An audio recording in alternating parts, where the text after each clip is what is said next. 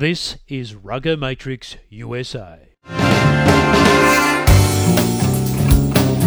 Hello and welcome to episode 25 of Rugger Matrix USA. Our special guest today is Eddie O'Sullivan, and we look back at the Churchill Cup.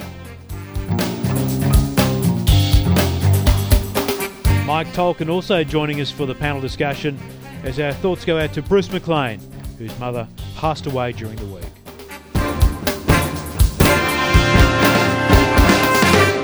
Yes, hello and welcome to episode 25 of Rugger Matrix USA. And as I pointed to in the introduction, uh, sad news with Bruce's mom uh, passing away this week. So Bruce has family details to attend to.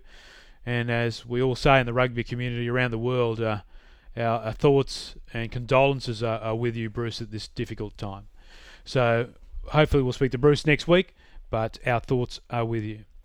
Today we have uh, two special guests Mike Tolkin from the New York Athletic Club, Bruce's good mate at that club and Super League champions, and Eddie O'Sullivan, the USA Eagles national coach, and we'll be covering this week the Churchill Cup in depth. So, first, Mike, welcome to you and thanks for joining us in Bruce's absence. You're always a pleasure to be here, and uh, of course, our condolences go out to Bruce. And he has a heart of gold, and uh, I know he's, you know, in a lot of people's thoughts at this time. Yeah, well said. And Eddie O'Sullivan, the national coach of the American team, welcome to the show again. I'm back after a busy few weeks, and again, I'd like to uh, offer my condolences to Bruce. I spoke to him earlier today, but um, you know he's a he's a great guy, and uh, we all all our hearts go out to him at this moment in time. Thanks very much, Eddie. Well, gentlemen, let's uh, do a power packed uh, half hour discussion on the Churchill Cup because you've had a little bit of time now to, uh, I guess, digest and uh, review what happened, Eddie. But uh, you know, you didn't make the main final. Canada got there with the Saxons, and the Saxons got it. But you played against France in the next best thing, and mm. you managed you managed to go all right. I think the scoreline was pretty flattering to France. Eh? Uh, what was your um, final uh, thoughts on on this year's Churchill Cup from a USA perspective?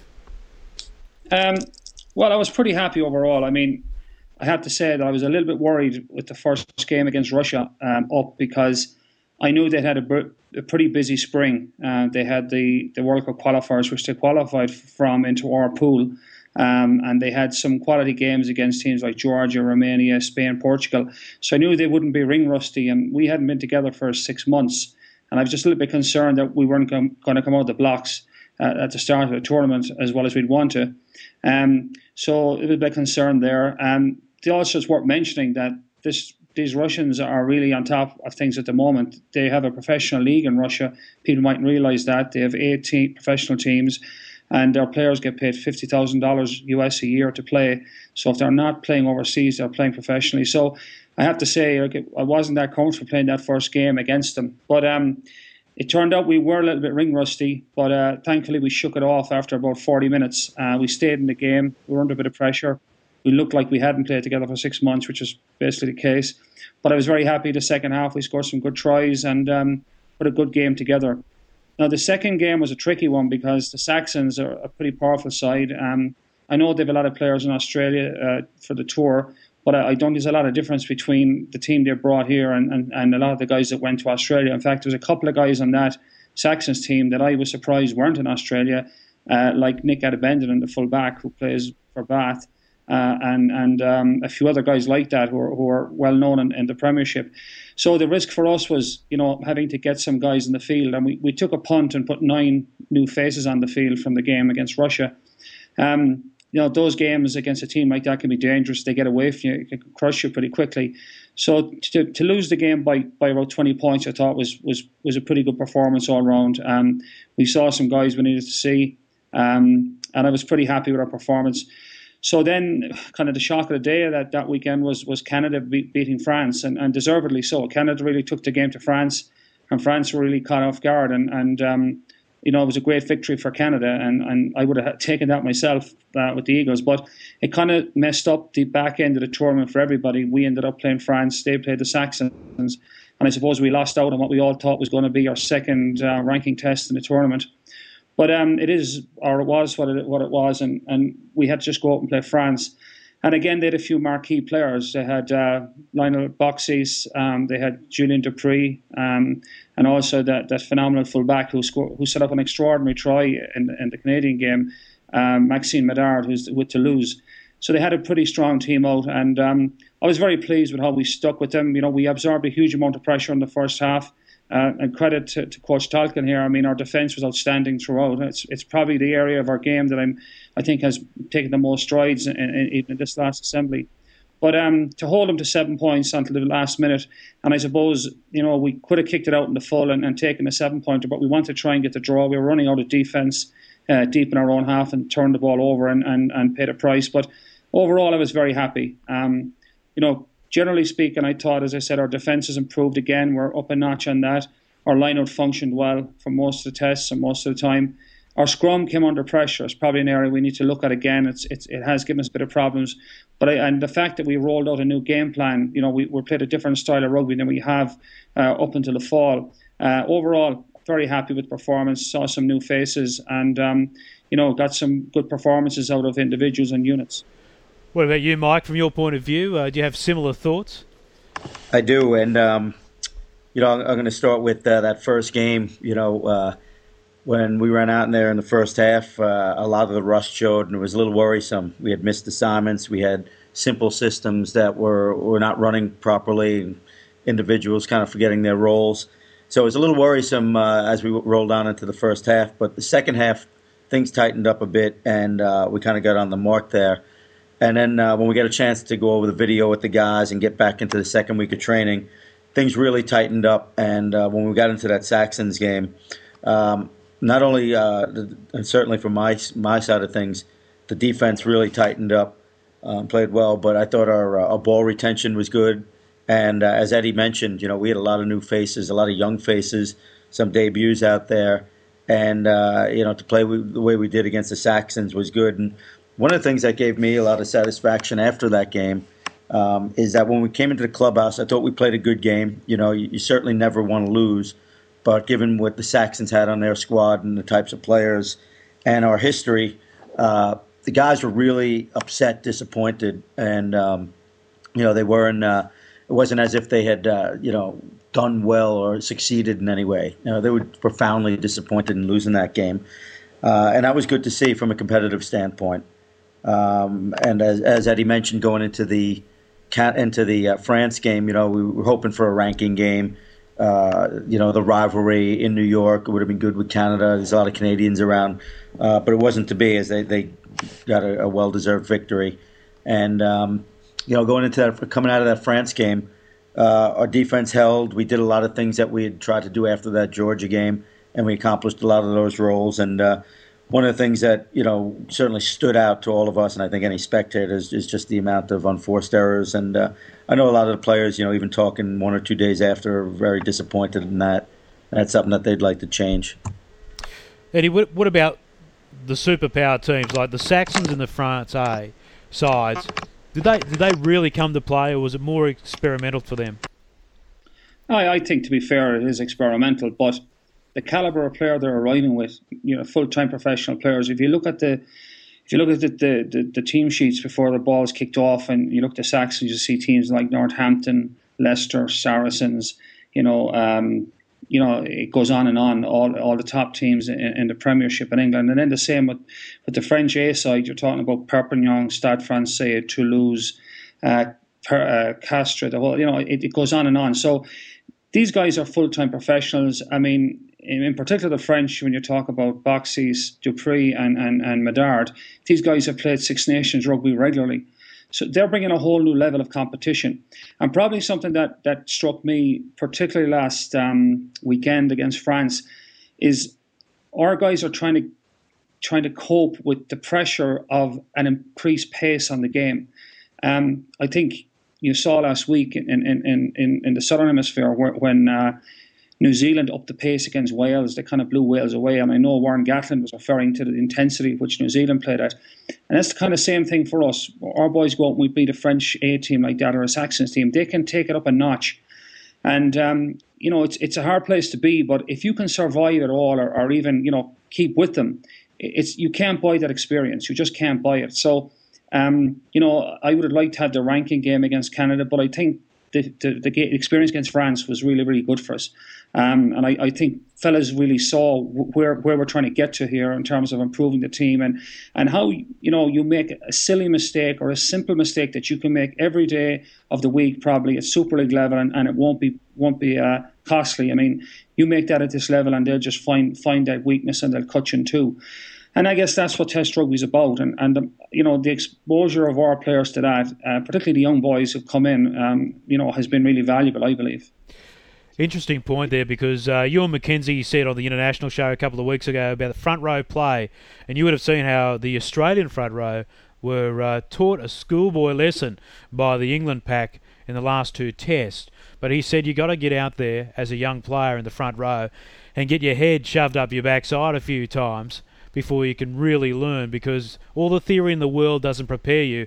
And I guess that's what you're talking about. Well, that's it. I mean, the, the, the, best education at the end of the day is the college of hard knocks, and Test rugby is about that. And and you know, you can train all you want, and you can watch as much film as you want, you can coach all you want, but all you're doing is preparing guy, you know, to, to probably get a hiding at some point, and and from that he can he can learn, he can take it on board, and we, we've learned a lot, as, as, as Coach Tolkin referred to there, in, in, breaking down the film after games. And, you know, we have this limited time to be with fellas. It's, it's three week cannonball run. You're trying to get ready for games. You're trying to build your systems. You're trying to improve players. And, like, we work the socks off these guys. And, and you know, it, it's our real opportunity for us to upskill them and get everyone the one on the same page at, at one time. Um, and and at the end of it, to be able to test how well you've done or what you've learned or what you've achieved against caliber players, you know, professional, full time professionals, is really worth its weight in gold. So, you know, you ship a, a, a, beating here and there, but, you know, the value in that alone is, is that you're a lot wiser at the end of it. And I've always believed you're wiser at the end of losing a game than you are at winning it because usually when you win, you, you tend to take the good things and maybe forget the bad things. And I always guard against that. But human nature being what it is, it's when you get a, as you said, your backside, your head shoved up your backside, you realize you have something to learn, you know. And um, I think those environments for us are, are good learning curves for, for next year. Well, Ewen was a bit more uncouth when he said it, actually, Eddie. Eddie, but uh, we've cleaned it up. I, I we've cleaned it up a bit. Mike, I wanted to ask you about uh, Zine Ngwenya. Uh, we've seen him in scintillating form in the Heineken Cup for Biarritz and in the top 14. But coming back into camp, uh, were you impressed with his defensive effort and, and overall, what was he like? I was, uh, you know, Taku was a, you know, a real. Not, I, am not going to say surprise, but he really impressed us coming into camp this year. He he was sharp. He trained really well. Um, I thought his defense was sound, and I think especially what stood out uh, in that Russia game when we were rusty in that first half, his scramble defense was amazing. He saved uh, at least two tries. He uh, made a great scramble where he poached the ball, got a penalty out of it. Um, I thought his work rate on defense was fantastic, and we were really, really pleased with that. We thought he was uh, he was pretty he was very positive during camp. Uh, not to say that he's been negative in the past, but he, he just brought a real good liveliness to him and uh, an effervescence from France. Um, but we, we were happy with it. I was certainly from a defensive standpoint. I thought he worked hard. I thought he played good defense for the uh, for the tournament. What about you, Eddie? What what did uh, you think of his effort during the Churchill Cup? Well, I, I thought it was outstanding. I think last year uh, we we were we had seven games in seven weeks, and we were under pressure from the French Union um, to rest uh, Z when he when he came back. So he arrived late, and he got a couple of weeks off. So when he came into the Churchill Cup last year at the end, um, he really was coming off a break. And uh, I think he wasn't as sharp as he'd like to be, and he'd had a long season under his belt as well. Now this year he came in straight in off off the play, and he had a couple of weeks off and um, he was really fired up. For, he, he knew it was like a, a three week sprint, and he was outstanding. I mean, he brought an extra level to training. Um, his performance in the games for me have been outstanding. It's been it's been three best performances since I took over, and I think it's been down to the fact that he's in a good place as well. He's had a really good season with Biarritz. He's happy playing there, but he brought an extra bit of energy this year, and uh, I think he's a much smarter footballer. He's learned a lot in a year. I think his positioning is better. He he defends a lot smarter. And and again, as, as Coach Tolkin referred to there, he scrambled a few times and really saved our bacon. Um, you know, made incredible uh, uh, tackles just to, to, when we needed them because we were we were under pressure in that first half against Russia. They got us a couple of times. Ironically, their most dangerous player was their fullback who when you speak to him, he'll have an Irish accent because he grew up in Ireland, and I knew about this kid. He he um he played he played for Blackrock College. He played for Leinster schoolboys, Irish schoolboys, and, and he was in the Leinster academy. So I think the Irish rugby football union were hoping to steer him away from Russia. But um, his parents are, are, are, in the the Russian embassy in Dublin, so he's playing with Russia, and he causes huge problems in, in that Russian game. He's a class act, phenomenal pace, a great stepper, and and Z saved our backsides a few times by just his pure work rate. So I, I thought he was a standout guy this year for us.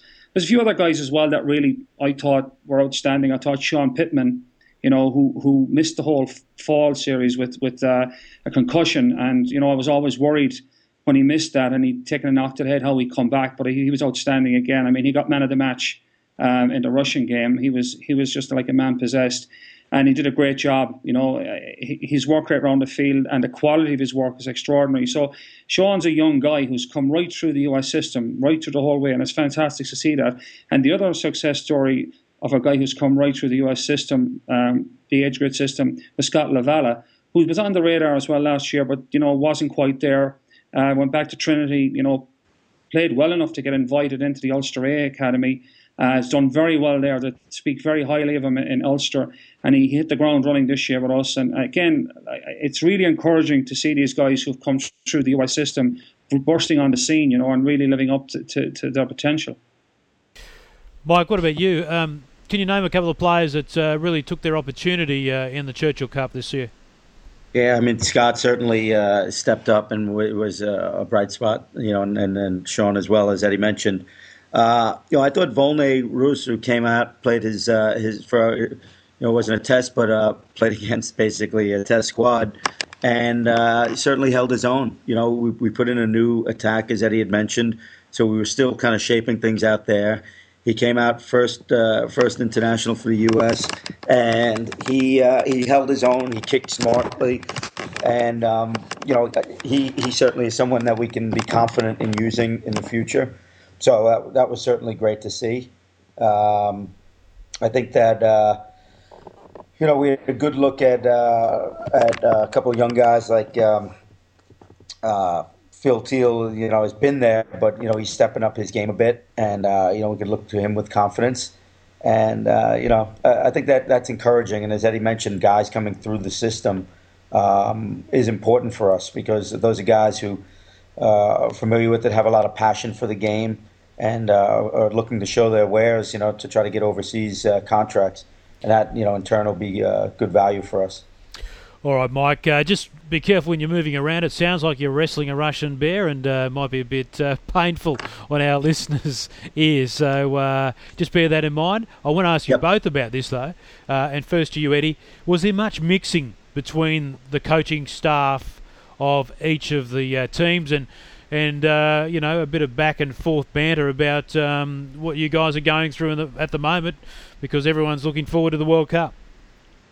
Um, was I touched base with a few people. I mean, it's kind of hard because you generally just see people before a game, and there's not much going on after, so it's hard to. But I, I, I caught up with um, with Andy Farrell, who was working with, with the, the Saxons. Um, I, I don't know Andy that well. I'd met him maybe once before, uh, he's a stand-up guy. Um, you know, he's now getting into coaching. He was a fantastic player both at league and union, and uh, he was very complimentary actually after the Saxons game. He, he thought we did a great job. He thought our, particularly our continuity play was excellent, and, and he, he he thought our defence was very very good apart from a number a couple of lapses that hurt us. But uh, I was talking to Andy Farrell, and, and we also had um, interesting. We had I had a request so uh, must be six months ago from Dave Walder, who plays his rugby with Wasps and was actually uh, in the England squad many times.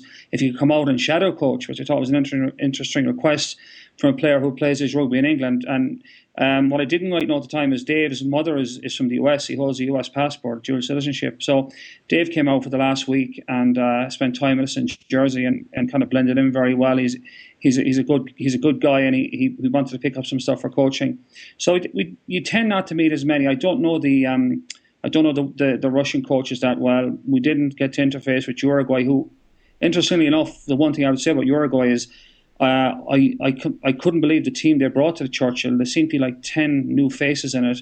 They were missing a lot of their kind of the guys that we had played against in the qualifiers, which surprised me because you know, they still have to qualify. They're looking down the barrel of a repechage game, I think, against Romania. Mm. And it was surprising that they were short so many regulars. Now, maybe they're not. Maybe these guys have been left out because of a new coach. But that surprised me about Uruguay. But I didn't get much time to mix with them. And I spoke to Kieran Crowley a little bit, um, again, around game time, which is always difficult. Um, we're trying to set up a couple of games um, against Canada and possibly a couple of A games to go with that uh, in the build up to the World Cup. So, you know, yeah, we're touching base and, and, and, and kind of chatting about what's what at the time. What about you, Mike? Did you um, experience any of the other uh, team management, the other culture? I did. Uh, I, I, knew uh, a common friend of uh, myself and Bruce's, Sam Hardy, who's with the England team. Uh, so we got to chat a little bit out in Colorado. So it was always good to get get in touch with him. Um, and I was able to talk to Kieran Crowley as well. Um, a little at the field, uh, but I saw him at an event in New York where they were launching the uh, the NBC Universal. So we were, we were talking a little more about what Eddie had mentioned about some of the plans before the World Cup, and uh, you know he's he's certainly very excited about trying to get more interaction since we both uh, could use more games for our guys. He's uh, he was interested in that, so it was good good chatting to him about that subject as well. I guess the good thing about this, Eddie, is that after you've played the Churchill Cup and seeing how well Canada has done, you now have a good idea of where you are. You've got to do this benchmarking every every now and then, so you know that more games against Canada are a good thing. Yeah, well, they're good for, for a number of reasons. One is, you know, I believe there's pretty much a toss for coin between both sides. You know, Canada are ranked above us, but we always lift our game for Canada, and, and they know that. So they're always great. They're great games. Um, I think we it's kind of an intensity again that you we find hard to get maybe playing uh, another team, but Canada brings that edge to it. And um, it's it's a long-standing tradition that we play them. I mean, th- this year it turns out uh, that we may not actually play them at all. Um, you know, I don't think they have a fall tour like we have. Um, I think they are going to the ARC, but that will be like a US select side and a Canada select side. So it won't be like the full metal jacket you get in Test rugby, which is kind of a pity. But we'll probably make up for it next year when we play them at least twice um, uh, in, in, the build up to the World Cup. Uh, Euro, just to jump in there too, yeah. um, what Eddie's saying, and playing Canada and getting a few more games in.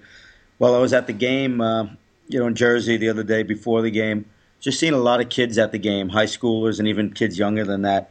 And uh, you know, I was watching a replay of the game, and I just saw a lot of kids there watching it live, and to see France, to see England, Canada. Um, I thought it was great. You know, I played high school rugby with Bruce, and a lot of us played, and we never got the opportunity to really to go see an international live, to see it on TV, which NBC Universal will have on now.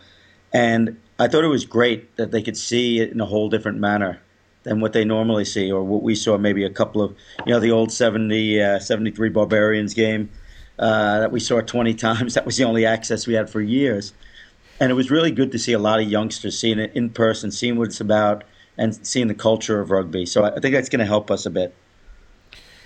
What do you think about that, Eddie? The, the the local support and the crowds for the tournament, and I guess the response from uh, everyone from the kids up. Well, yeah, I mean, it's about marketing the game, you know, which is a big challenge in a country this size, as you know, mm. uh, and given the, the, that rugby is such a minority sport and outside the mainstream. But when you get a venue like, like Red Bull or, or Infinity Park, um, and, and, and it's easy for people to get to, and there's a good atmosphere, you know, I think even people who don't know a lot about rugby will come along to an event like that. And as Mike pointed out, the, there was uh, quite a few kids, and the same in Infinity Park, you know, it, it's a great venue as well um, to, to, to, have games that is nice and compact and, and you get a good atmosphere on the ground. Uh, and, and those events as well, you see, we've got to remember that they're also seen overseas. You know, they go out in the Sky Network. Um, and, and people looking in from the outside who, you know, uh, wouldn't understand US rugby would see that these these events are take, taking place in, in quality facilities. Uh, and that's good promotion for the game as well. You know, so I was I was quite I was quite impressed and excited by the by the by the crowd we got, and last weekend in particular, as Mike pointed out, the, the number of young kids at the game. Um, so you know, it, it's a tough one for the, for for the office because they've got to plan these. I mean, I I've, I don't really have anything to do with where they they set up these events, but they are always trying to look for the best possible event at that time of the year where they're going to get the best crowd and who'll have access, you know. And it, it's a bit of a challenge, I have to say, every time you, you put a game on. I think for rugby countries, you just take for granted, you pick a venue that's already been used a, a thousand times over, you, you tell people the game is on and they show up. It's a little, little different here in the US. You've really got to work to get a crowd to a venue because um, you know, it, it, doesn't happen very often. And, and I suppose that game last weekend in, in, Jersey was probably the first big game for a long time in that part of the world, you know. Would be wonderful, Eddie, if you could, you know, I'm thinking out loud here, latch on to a. Um, uh, to one of the autumn tours to the northern hemisphere by one of the southern teams and get them on the way home. You know, even if they do uh, not play their full strength team, but and you could build a tradition there. That'd that'd be you know, maybe one way of moving forward. I'm just thinking out loud. I don't know what you think. Yeah, absolutely, and, and I know that, that that has happened before. I, I, I'm I'd love to do that. I think maybe not to throw cold water too quickly. I think one of the big problems at the moment, actually, which um, is interesting and it kind of affects us a little bit, is that these international windows that are opened up. You know, there's one in, in, in June, there's one in November um, and obviously, the Six Nations one in, in the spring is a big one. But these windows are guarded very, very carefully by the IRB and the clubs. I know, for example, you know, there was a bit of speculation. It was kind of funny uh, on the web when I didn't pick Chris Wyles against against um, the Saxons. And um, well, apart from the fact I wanted to see Colin Hawley at full back, who did a great job. Again, another standout uh, kid who's come into the program. Um, the reason I, I, had is I had to rest uh, Wylesy, and um, the pressure had come through from the clubs in England. You know that he needed a break, um, and we could have pushed to have him on the field, but it wouldn't have built a good relationship with Saracens. And there was a little bit, if you if you remember, around that time about uh, the South African players again being released to play with South Africa. Um, so there's this toing and froing about windows, and I know that the autumn window this year we're taking full advantage with three games against uh, Portugal, Scotland A, and Georgia. Um, but that is the window. And if we play outside that window, we probably would have to do it without our overseas players. Now, having said that, I'd still take a game from um, a marquee side coming back from a Northern Hemisphere tour in this country around that time if I could get it. But uh, it, it's it's uh, it'd be a great idea, but it, it, probably wouldn't be a full Eagles team for that reason. It, there, there's a fair bit of politicking at the moment around those international windows, and uh, you know, you, you only get to become aware of it when you find that you're put, put under pressure not to, to play a player or to rest them up. And you have to work with them because, you know, the player as well, he's got to go back to that club and, and earn his living afterwards. Mm. I think uh, with the Southern Hemisphere, you might be able to negotiate that, but the clubs uh, don't run the show in the South, so you could get an Australian team, a New Zealand team, or even a South African team to swing by. And, and uh, yes, uh, granted that you'd have uh, domestic players only in the US, but Mike, um, if you could get someone to back this as a regular thing, uh, it would be it would be just tremendous for the game, and and a good experience too for those visiting teams. Well, it would be a different look for us. I mean, we have such uh, little exposure here to uh, to Southern Hemisphere teams, you know, and uh, I think you know as Eddie was pretty quick to point out, I'd love to grab one of these if it were a possibility, and I think that's a style that we need to to deal with because you know we do, even though it's a limited basis, we do deal with the Northern Hemisphere teams uh, somewhat regularly, and we just never get any exposure to and uh, playing against these these types of teams and the styles that they play. So I think it would be invaluable for them. I think they would enjoy if we had it here. They would enjoy coming to the states for sure. And uh, you know, I think with some of the flair that uh, you know it, would be an attraction to to our viewers and uh, I think it would just be a positive, uh, a positive thing for all of us uh, if we could get it going at some point down the road. We we definitely welcome it. Yes, and I think uh, you mentioned before, Eddie, the in- lifting of the intensity. You know, as a coach, this must be enormously frustrating that it can't be intense every week. And uh, I think you look at the Southern Hemisphere games that have taken place, and uh, all the visiting teams from the north have been trounced and it came down to maintaining the intensity for 80 minutes. It really is the holy grail. Yeah, there's no question about it, and the game is becoming more intense. Um, I think there's a there's an interesting kind of a trade off in the southern hemisphere.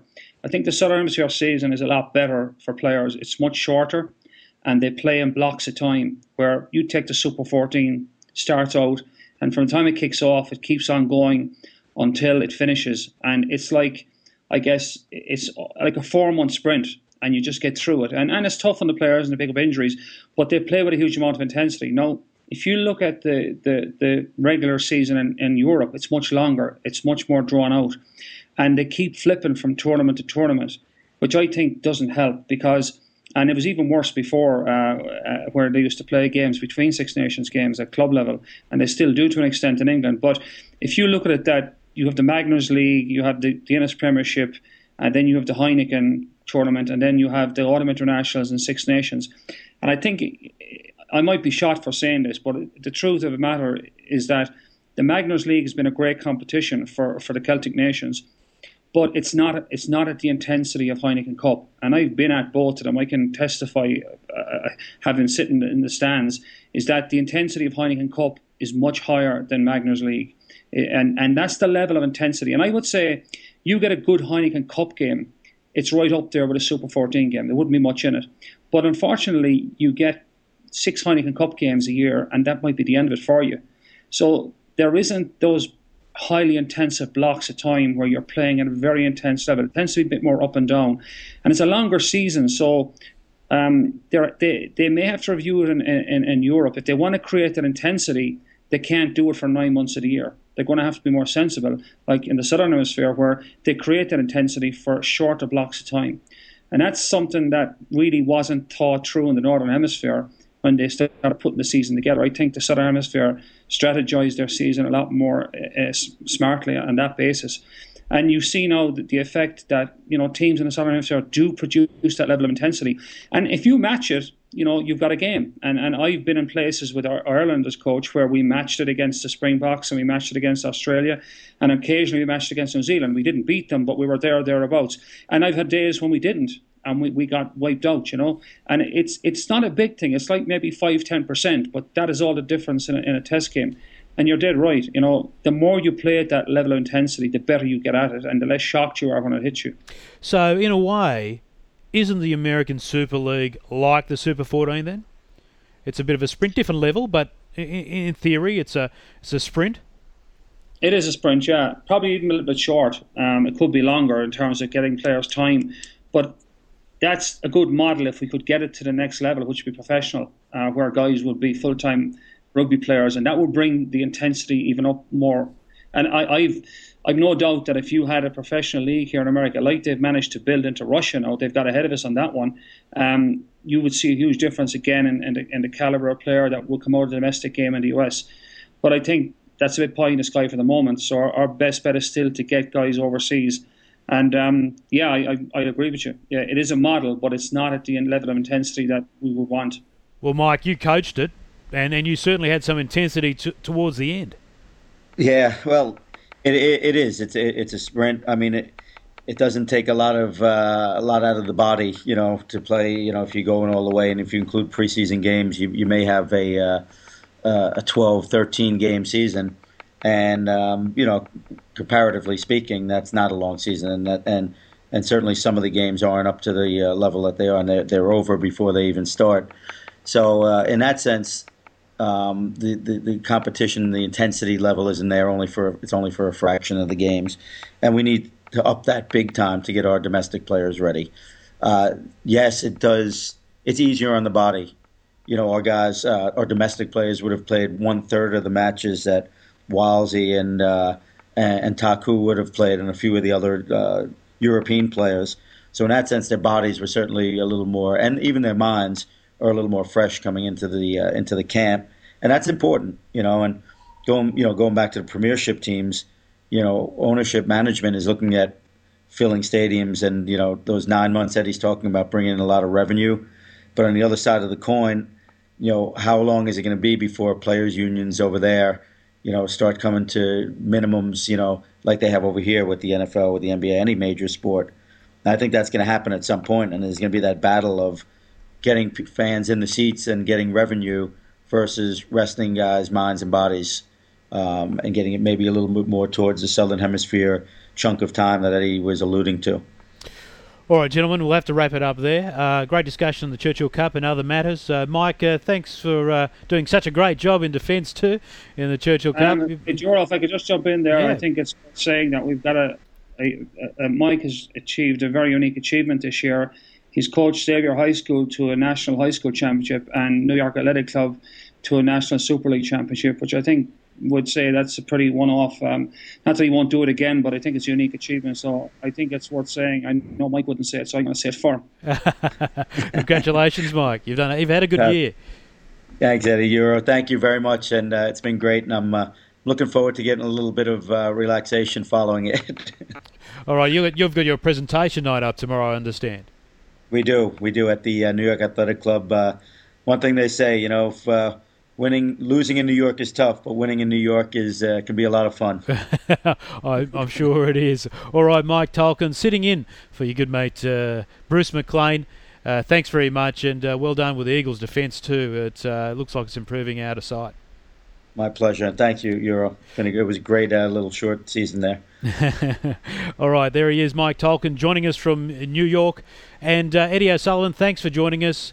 Um, quick word: Was it a pass mark for the uh, Eagles in the Churchill yeah, Cup?